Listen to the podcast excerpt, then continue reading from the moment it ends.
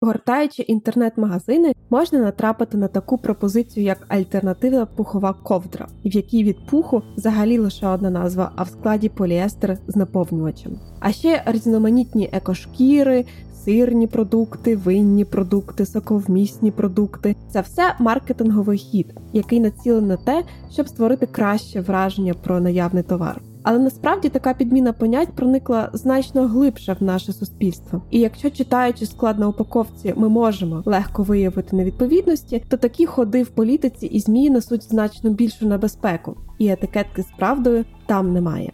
Сьогодні ми поговоримо про як на мене, дуже цікаву тему. Тема називається Підміна понять. Поговоримо про те, що таке ефемізми, е, як вони стали політичним інструментом, і які є особливості цього явища в межах війни Росії проти України. Мене звати Кирило Безкоровайний. А я Кузява Дар'я. Ми співзасновники науково-популярного медіа Кунш, і в цьому випуску поговоримо про те, що непокоїть нас в інформаційному просторі під час війни.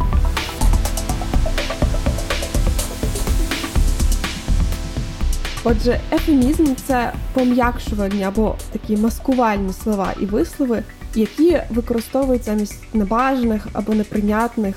Або навіть вульгарних слів. Ті, хто нас слухають, напевно розуміють, що мова буде йти про різні слова, які часто використовує Росія для того, щоб пом'якшити або змінити фокус. Наприклад, вони використовують СВО або спеціальна воєнна операція замість війни, хлопок який вже став мемом бавовною, вони використовують замість вибух. Ем, вони ще використовують такі абсурдні терміни, як е, негативне зростання економічне, це взагалі е, чудова, чудова знахідка.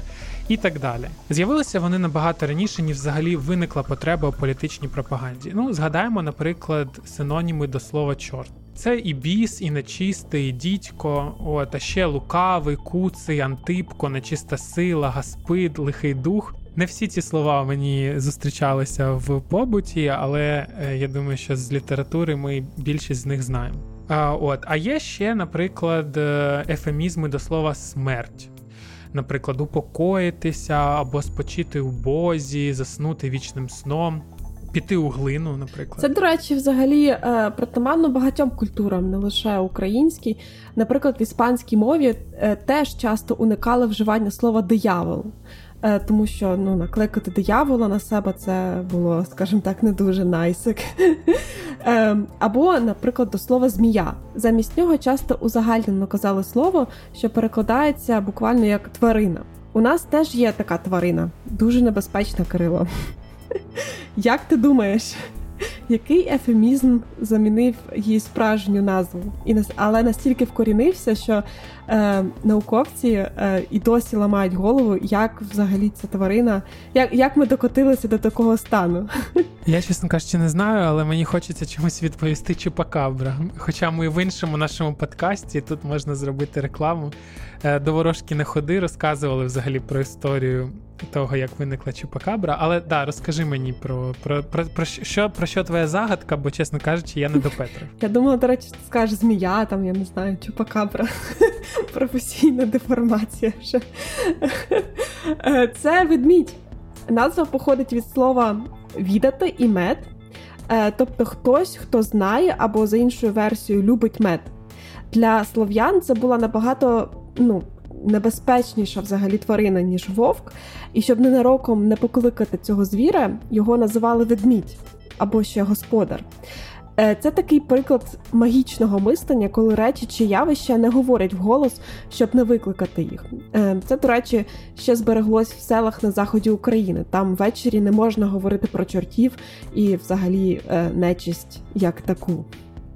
Бачиш, не дарма я згадав про Чупакабру, бо тут йдеться якраз про магічний цей світогляд. А, Я думаю, що ми можемо підсумувати і історію про ведмедя, і про чорта, і про змію, тим, що ефемізми виникають разом із табу на певні слова, які лякали людей і викликали неприємні асоціації. От, наприклад, змія, про яку ти казала, це давній міфологічний персонаж, а також еволюційний ворог людини. Від неї часто можна було померти. А ще утворення ефемізмів первісно могло бути пов'язано з релігією або забобонами, як от у випадку з дияволом, або, наприклад, з тим, щоб згладити неприємну новину. Звучить як щось архаїчне, але воно не тільки не втратило позиції, а ще сильніше закріпилося практично в усіх мовах світу. Думаю, тут річ у тім, що незручні теми були завжди. От, наприклад, в 19 столітті поговорити про аборти, менструацію чи гомосексуальність. Ну, це взагалі е, було Е, табуйовано. Чи, наприклад, про похід у туалет, звідси з'явились різні припудрити носик, сходити до вітру або в дамську кімнату, чи там, наприклад, вбиральня замість туалет. Усі незручні теми були таким самим табу у тогочасному суспільстві, як і ведмеді та демони раніше. Про те, звідки, до речі, з'явилися ці е, табу пов'язані з темою сексуальності, дуже цікаво пише в своїй серії книжок Мішель Фуко. Е, Я рекомендую почитати. До речі, ти от згадав про туалет. У Львові є такий суто локальний ефемізм для цього.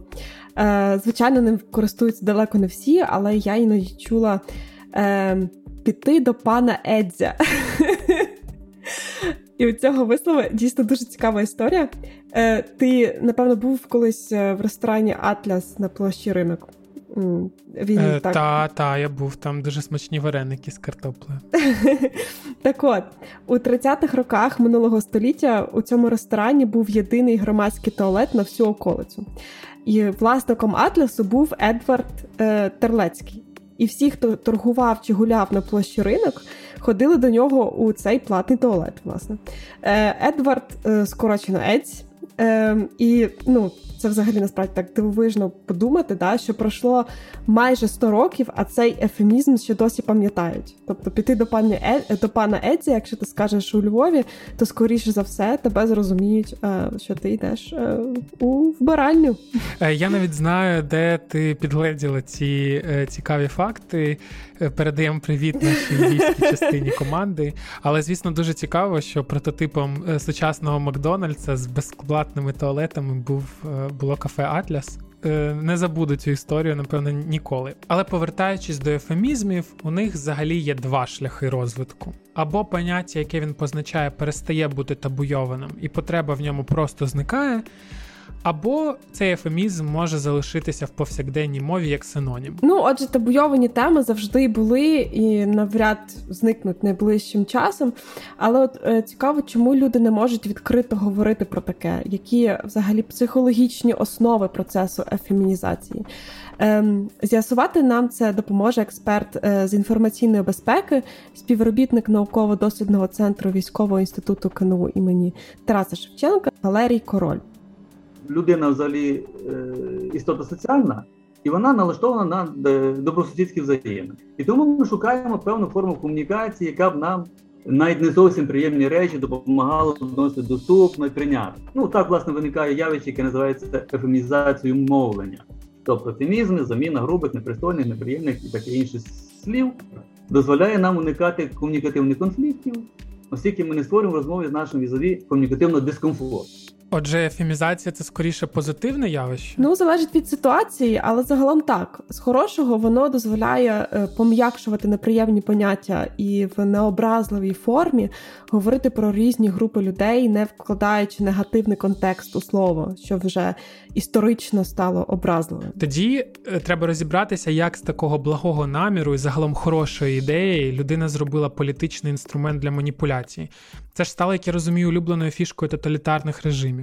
Інший бік ефемізмів це передбачена прихованість суті справи, про яку йдеться. Тобто, ми через ефемізм завуалюємо, або якщо говорити от, наближено до військової мови, камуфлюємо істину, тобто вводимо в оману співрозмовника. І тут ми говоримо про що? Про те, що тоталітарні режими вони якраз приховують свою сутність через ефемізм. От, наприклад, війна радянського Союзу в Афганістані. Що це було? Це була агресія. Але як вона подавалася тоді? Перебування обмеженого контингенту радянських військ. Перебування. Ми всього-навсього там перебуваємо. То, що ми там вбивали, знищували, розстрілювали. І взагалі прийшли як агресори на чужу територію, чужу країну. Про це не говорилося. Це було виконання інтернаціонального обов'язку. А вторгнення радянських військ в Чехословаччину 1968 році це було агресивне вторгнення. Як воно подавалося е, для радянських людей? Уведення військ. По таким милим терміном, уведення військ. Ми просто туди зайшли. Але це ж не було введенням військ. І це оце введення воно спрацювало через роки, коли в 2014 році, пам'ятаєте, е, на Донбасі деякі люди, які перебували повністю е, в російській пропаганді, вони входили з плакатом Путін віді війська. А що таке Путін і війська? Путін почне війну, розпочне війну. Тобі це не нагадує Орвела? Ну, Росію з романом 1984 е, не порівнював хіба що лінивий, так що да, звичайно, але тут справді цікаво, що є схожість в таких дрібних деталях. Е, нова мова у романі, у цьому романі саме це штучна мова, яку тоталітарний режим використовує для створення ідеологічно правильного спілкування е, поміж громадянами. Словник новомови постійно скорочувався. Припускалося, що виключення з мови неправильних слів може не допустити виникнення у громадян неправильних думок. І найгірше в цій історії те, що концепція новомови не вигадана Орвелом з нуля.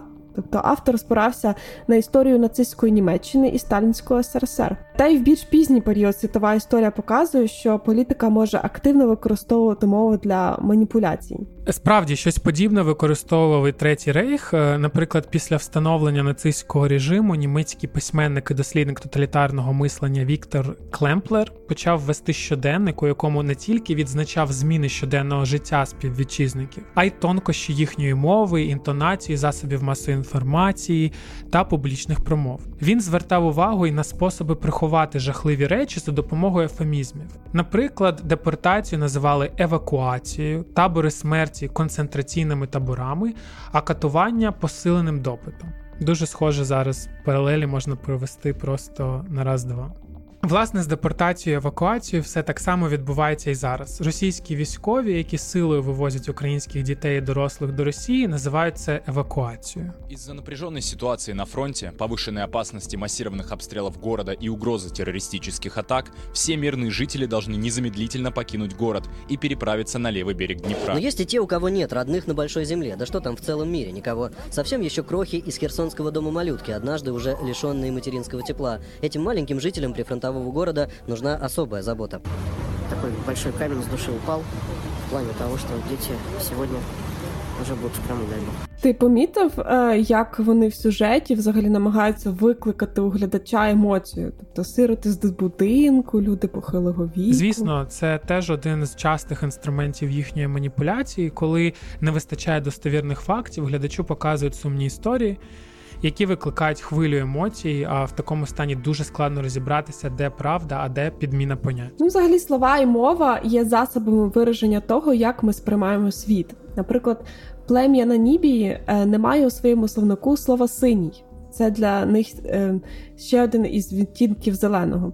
Е, Я дуже часто посилаюсь на це дослідження, ну тому що мені здається, воно от якраз показує, наскільки взагалі от мова і те, як ми сприймаємо реальність, вони переплітаються один з одним. І от е, дослідник Жуль е, Давидов провів цікавий експеримент, в якому показував жителям цього племені 10 квадратів різних відтінків зеленого і один синього. Він попросив показати, який з них відрізняється. Люди не могли зрозуміти, що він від них хоче, бо для них вони е, всі були зелені. І з іншого боку, в цьому племені є набагато більше слів для позначення зеленого, і в завданні з десятьма однаковими зеленими квадратами і одним трішки іншим відтінком вони з легкістю впоралися. Тобто різний словниковий запас різних людей може трохи змінювати сприйняття речей навколо, хоча цей вплив ну, не варто взагалі переоцінювати. І, можливо, викреслюючи певні слова з лексикону, той, хто це робить, розраховує обмежити людей і від понять, і від емоцій, ем, які ем, ну з якими ці слова пов'язані. До речі, я б відправив наших слухачів теж на сайт Куншт. У нас є дуже цікаве інтерв'ю з Стівеном Пінкером. Але повертаючись до нашої теми і твоєї історії е, щодо цього експерименту, чи правильно я розумію, що підбираючи правильні слова, можна викликати потрібну реакцію у глядачів е, згладжувати враження від негативних подій і маніпулювати суспільною думкою. І ми знаємо, що цим користується сучасна російська пропаганда, але ж питання в іншому: як українці можуть цьому протистояти?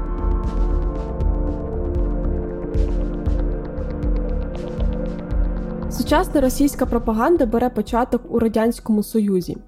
Коли мова йшла про розстріли, репресії та інші злочини режиму проти громадян, у ЗМІ дотримувались політики нерозголошення. І тільки коли подія була настільки масштабною, що її не вдавалось замовчувати, підбиралися слова, щоб максимально згладити справжні масштаби події. Так, геноцид українського народу голодомор 32-33 років називали продовольчими труднощами. Оце труднощі 4 мільйони смертей. Да.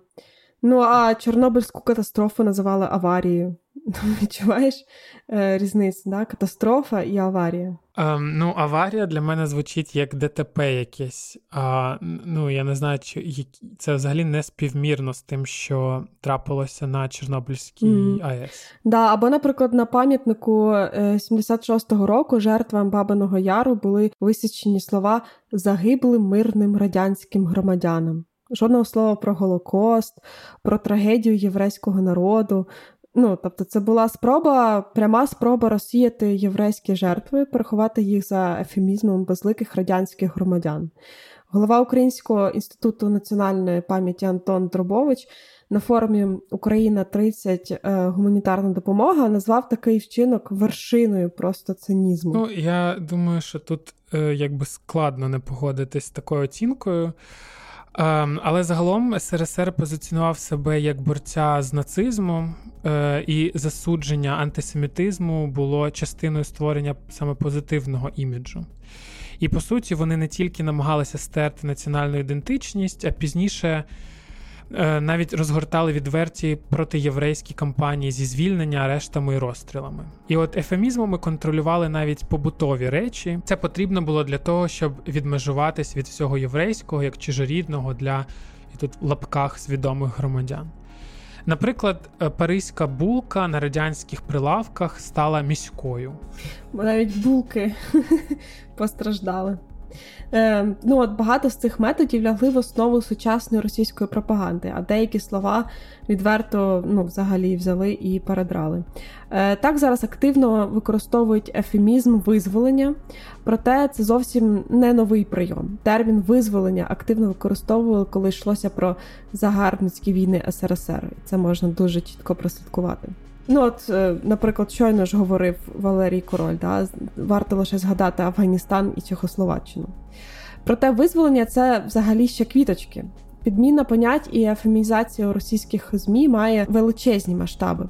Е, там іде систематичне уникання політично невигідних термінів для приховування реальних масштабів проблеми. Такі слова, як війна, вибух, вбивство, відступ, вже зникають зі словника російської мови. Якщо довго дуже слухати російську пропаганду, то там можна почути лише спецоперація, хлопок, денацифікація і кардинальне скорочення наступу. А ще забула ти, я згадав жест доброї волі. Це це а, теж ну, не ну, куди ж без нього. А, Але до цього всього їхня нова мова не можна сказати, що є стабільною. Немає якоїсь певної логіки, е, за якою створюється та картинка, яку вони вибудовують. Бо постійно вони пишуть якісь нові методики. І е, часто, до речі, перевикористовують е, старі фейки. От то українці для них братній народ, який треба рятувати від скажених бандерівців. Е, то всі ми фашисти, е, наркомани, е, то треба міста зрівняти наші з землею, то нас рятувати треба, визволяти. Тобто якийсь постійна ну, шизофренія відбувається з цим. Ну я б не сказала, що повна шизофренія. Тут я, до речі, з тобою не погоджусь. От, наприклад, історик Ієн Гарнер, автор книги про те, як битва за Сталінград стала частиною героїчного епосу для СРСР та ну потім вже Росії, говорить, що в такій пропаганді, яка постійно змінює свої наративи, і є вся логіка. Тобто ЗМІ буквально бомбардують аудиторію різними суперечливими історіями, щоб врешті з'ясувати, які з них найефективніші, ну і потім далі їх використовувати. Валерій Король зараз розкаже, що там у них найсвіжішого зараз. Ну і останнім часом ви знаєте, що ефемізми, які з'явилися буквально е- зв'язку з окупацією, це Кримський кордон, державний кордон України Республіки Крим, кордон України з ЛНР, кордон України з ДНР і так далі. Це все теж речі, які нам е, вживляються для того, щоб в перспективі це виставити як уже факт, що відбувся. Оце підміна понять, це ефемізм, який е, застосовує Кремль для того, щоб потім е, перед, перед своїми московитами поставити е, проблему захисту ісконно руських територій. Такого було ого скільки з 2014 року. Усі ці інформаційні атаки з ефемізмами і підміною понять летіли в наш інфопростір в промислових масштабах. Тоді ми зіткнулися з ефемізмами в національному інформаційному просторі. І на той момент ці ефемізми були досить креативно вживлені в наш інформаційний простір. Спочатку агресії, спочатку окупації того ж Криму і так далі. Наші змі ЗМК були переповнені такими номінативами, як ополченці, сепаратисти, конфлікт. А що це таке? Це ефемізми, які визначали, крім усього іншого, стан суспільства, у всякому разі, значної частини, яке було готове сприймати це за правду, що дійсно там ополченці. І Я скажу більше у високих кабінетах. Е, державних змі, працівникам прес-офісів міністерств забороняли на той момент вживати слово окупант, терорист, агресія. Це було не на часі тоді. Це була пряма заборона. Вона не була ніде прописана. Але на тих інструктажах, на тих нарадах, які проводилися, це звучало. Це був нонсенс. Але це була реальність, коли ні посадові особи, ні журналіст не мали усвідомленого алгоритму дій, який би визначав термінологічний словник, розуміння процесів, які відбуваються тощо. Тобто, ми фактично були не готові до тої інформаційної навали, ну крім фізичної, яка відбувалася, до інформаційної, яка заповнювала все вщент, і ми не могли тоді е, адекватно е, чинити опір. А всі ці ополченці, сепаратисти і конфлікт це було вкинуті визначення. От. І вони фактично відозмінювали картину реальності. Більше того, е, вони сформували не тільки реальність е, в Україні, вони формували сприйняття цих дій е, Кремля ззовні, тобто в Європі, в світі і так далі. Нам не вірили, що проти нас агресія. Вони вірили меседжам Кремля про те, що це ісконно руської території це відновлення справедливості, це бажання народу Донбасу, народ Донбасу, там ще один ефемізм, народу Донбасу е, жити без України, жити за межами е, волі Київської хунти. Е, а що, що, це все було?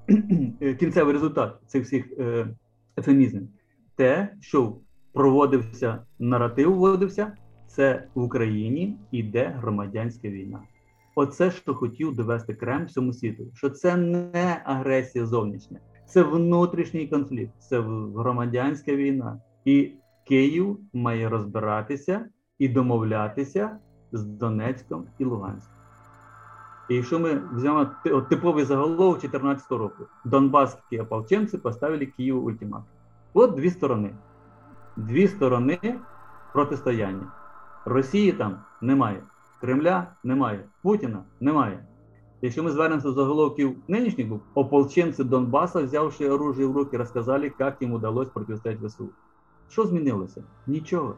Ті самі наративи, ті самі ефемізми, тому що якщо світ уже змінився і світ зрозумів, з ким і з чим має справу, то для росіян, які залишаються в тенетах е, кремлівської пропаганди, все-таки залишилося ополченцы Донбасса, народ Донбасса, спасіння народу Донбаса, Київська хунта і так далі. Тобто вони до цих пір не можуть звідти вийти з цього занурення у цю реальність. І як на це відреагували українські змі? Е, Тоді період був дуже важкий. Чому? Тому що е, багато хто з наших журналістів вони орієнтувалися на стандарти так звані стандарти BBC там і далі, де є там позиції двох сторін, обов'язково ми повинні е, в своїх матеріалах. А це була жахлива річ. Вони виступали статтями, з лекціями, е, де говорили про стандарти, що не можна е, називати їх агресорами, треба обов'язково позицію тієї сторони. Тим Це був такий театр абсурду. Ну, які стандарти? Е, агресор нищить все, не визнає ніяких демократичних норм, віроломно напав і так далі. А ми в цей час розказуємо історії про про, про стандарти і, і так далі. і Так далі. Так дійшло значить до чого? До того, що одна е, така досить е, цікава і потужна громадська організація, яка займається проблемами засобів масової інформації, вона навіть тоді створила словник нейтральної термінології. Нейтральної, ну яка нейтральна термінологія, коли йде війна? І в, ці, в цьому словнику були такі терміни, як військовий конфлікт, збройне протистояння, конфлікт на сході України, сторони конфлікту, озброєні сепаратисти. Розумієте, це все було наративи суто Кремля. Але тут вони подавалися як величезне досягнення. Ми десь півтора року потратили на те, щоб нарешті сформувати позицію е, офіційну. Е, тоді цим займалося МЗС і вони напрацювали рекомендації офіційні, де більшість оцих концептів, які е, були запропоновані і вживалися, вони їх е, все-таки визначили як чужі смисли, кремлівську пропаганду, і до них віднесла київська влада, обидві сторони конфлікту, ополченці, південний схід України, представники республік і, і, і так далі. Тобто, нарешті, ми змогли тоді позбавитися значною мірою закинутих нам цих ефемізмів і трохи стали наводити лад в інформаційному просторі. А це що означає? Стали наводити лад в свідомості наших громадян.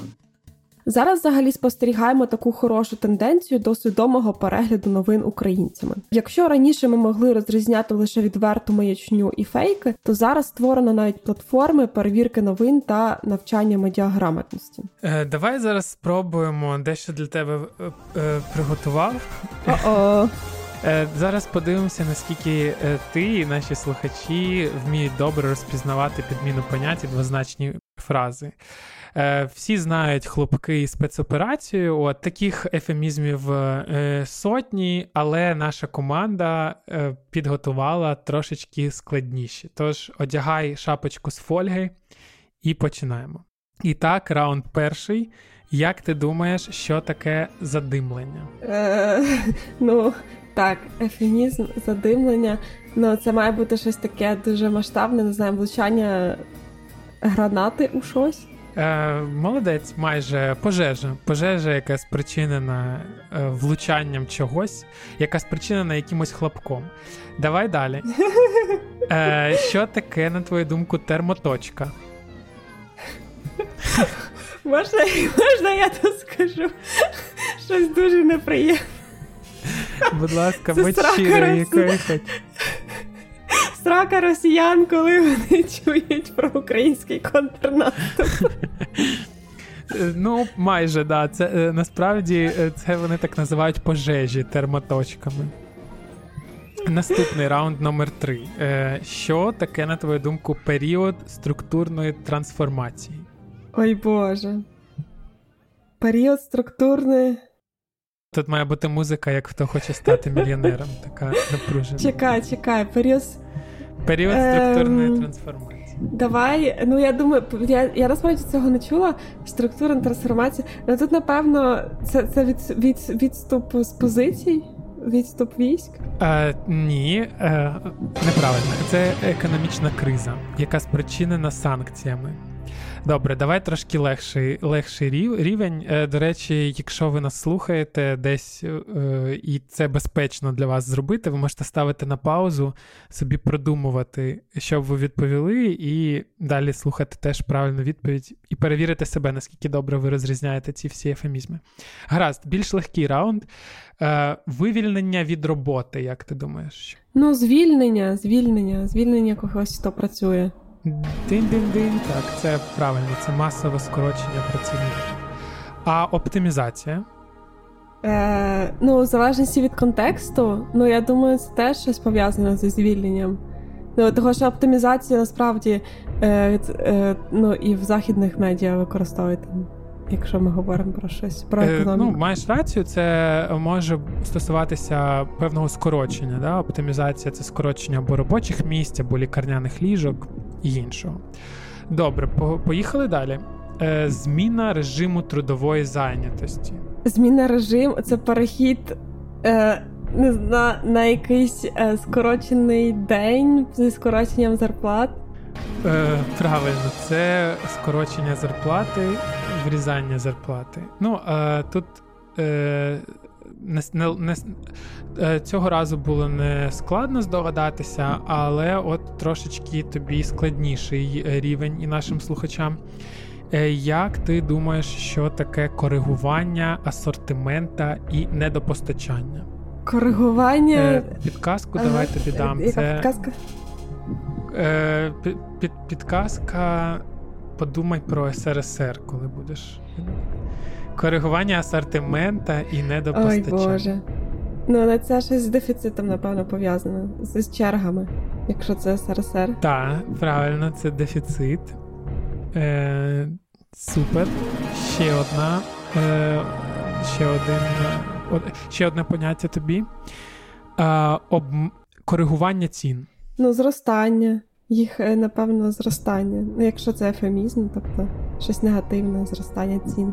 Правильно. І обмежено готові до боротьби. Е, Давай теж, давай теж дам підказку тобі. Е, йдеться про служби з ліквідації надзвичайних Це коли ситуацій. немає у них е, можливості приїхати вчасно на, на виклик. Ну, е, це е, та зарахуємо тобі. Е, це коли вони не мають належного обладнання та співробітників. Але хорошо, ти молодець. Е, і останнє порятунок заручників. Ми, ми, в принципі, вже про це говорили, але як думаєш, що Ну, якщо це в контексті російської війни, то це е, ну, примусова депортація, примусова евакуація. Типу.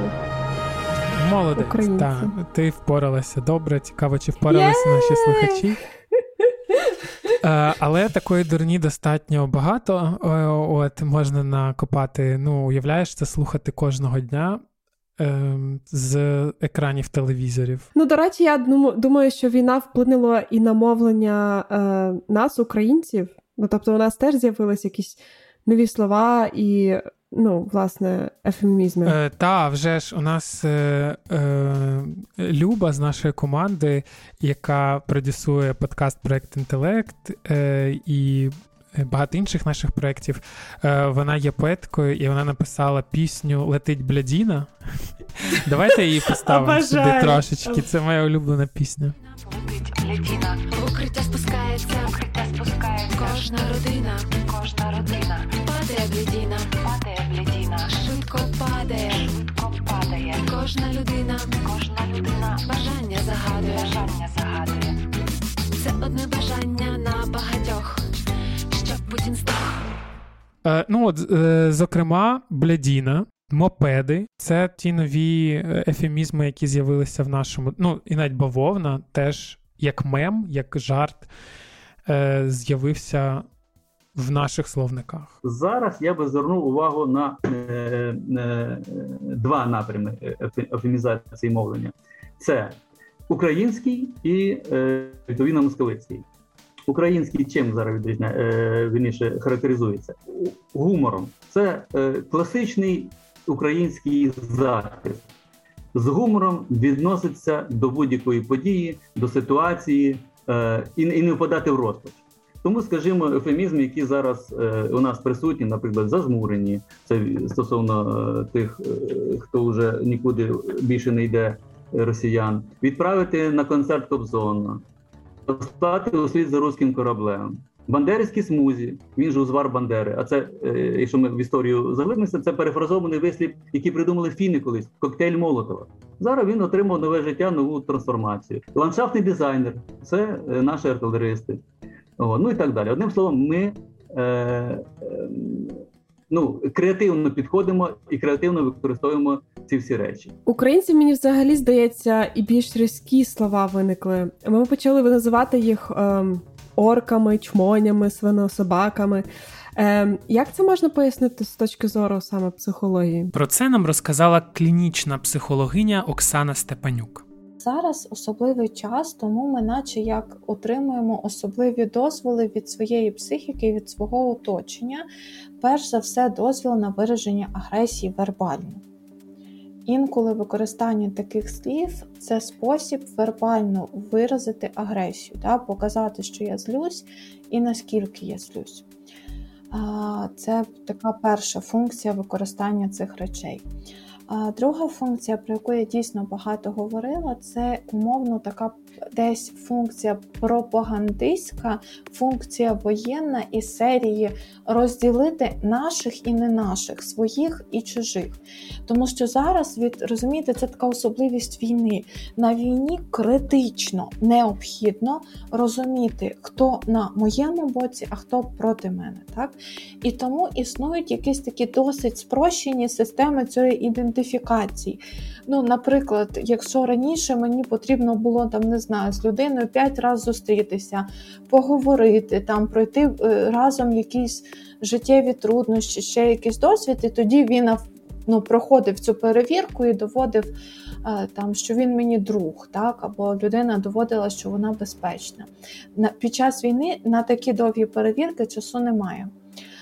Потрібно спрощення. Да? Знову ж таки, ви пам'ятаєте оцей от прикол да, про Укрзалізниця, паляниця, нісенітниця. Да? Тобто потрібні якісь системи ідентифікації, які простіші. Да? І одна з таких систем це якщо ти підтримуєш оці от нюанси, якщо ти мене розумієш, якщо ти розумієш цей код. Да? Коли я кажу ось це, і ти мене розумієш, там, коли я кажу орк, да, і ти включаєшся в це поняття, це от така от швидка перевірка е, відділення свій чужий.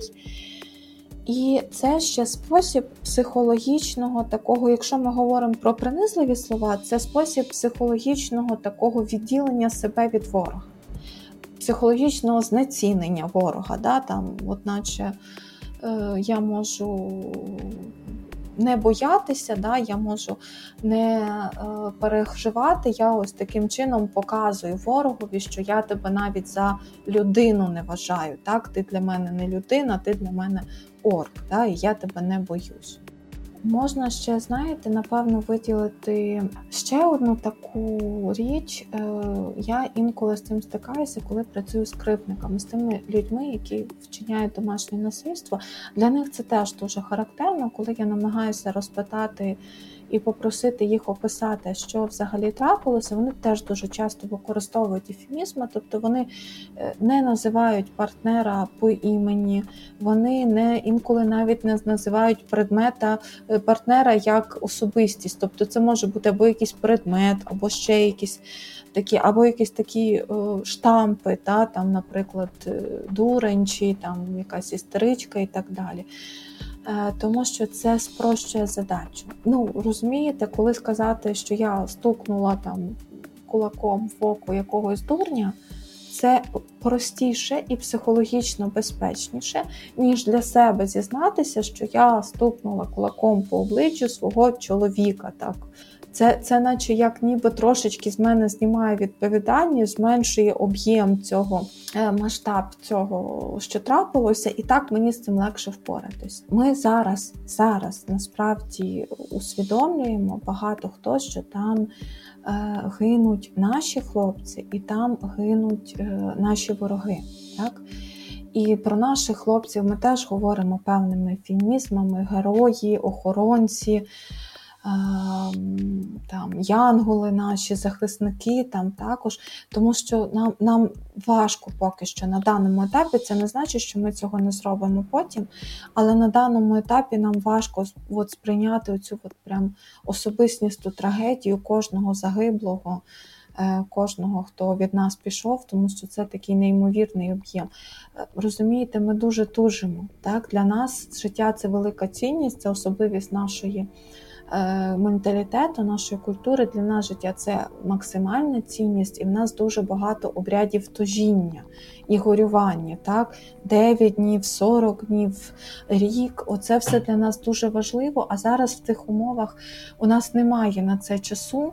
І десь ми не можемо це повністю проживати, так якби ми це проживали в такий інший час, так коли там е, можна було приділити увагу кожній смерті. Так і зараз я теж е, ну як е, я розумію важливість, коли там пропишуть про е, не просто там цифру загину, загиблих, так а адресно це значимо.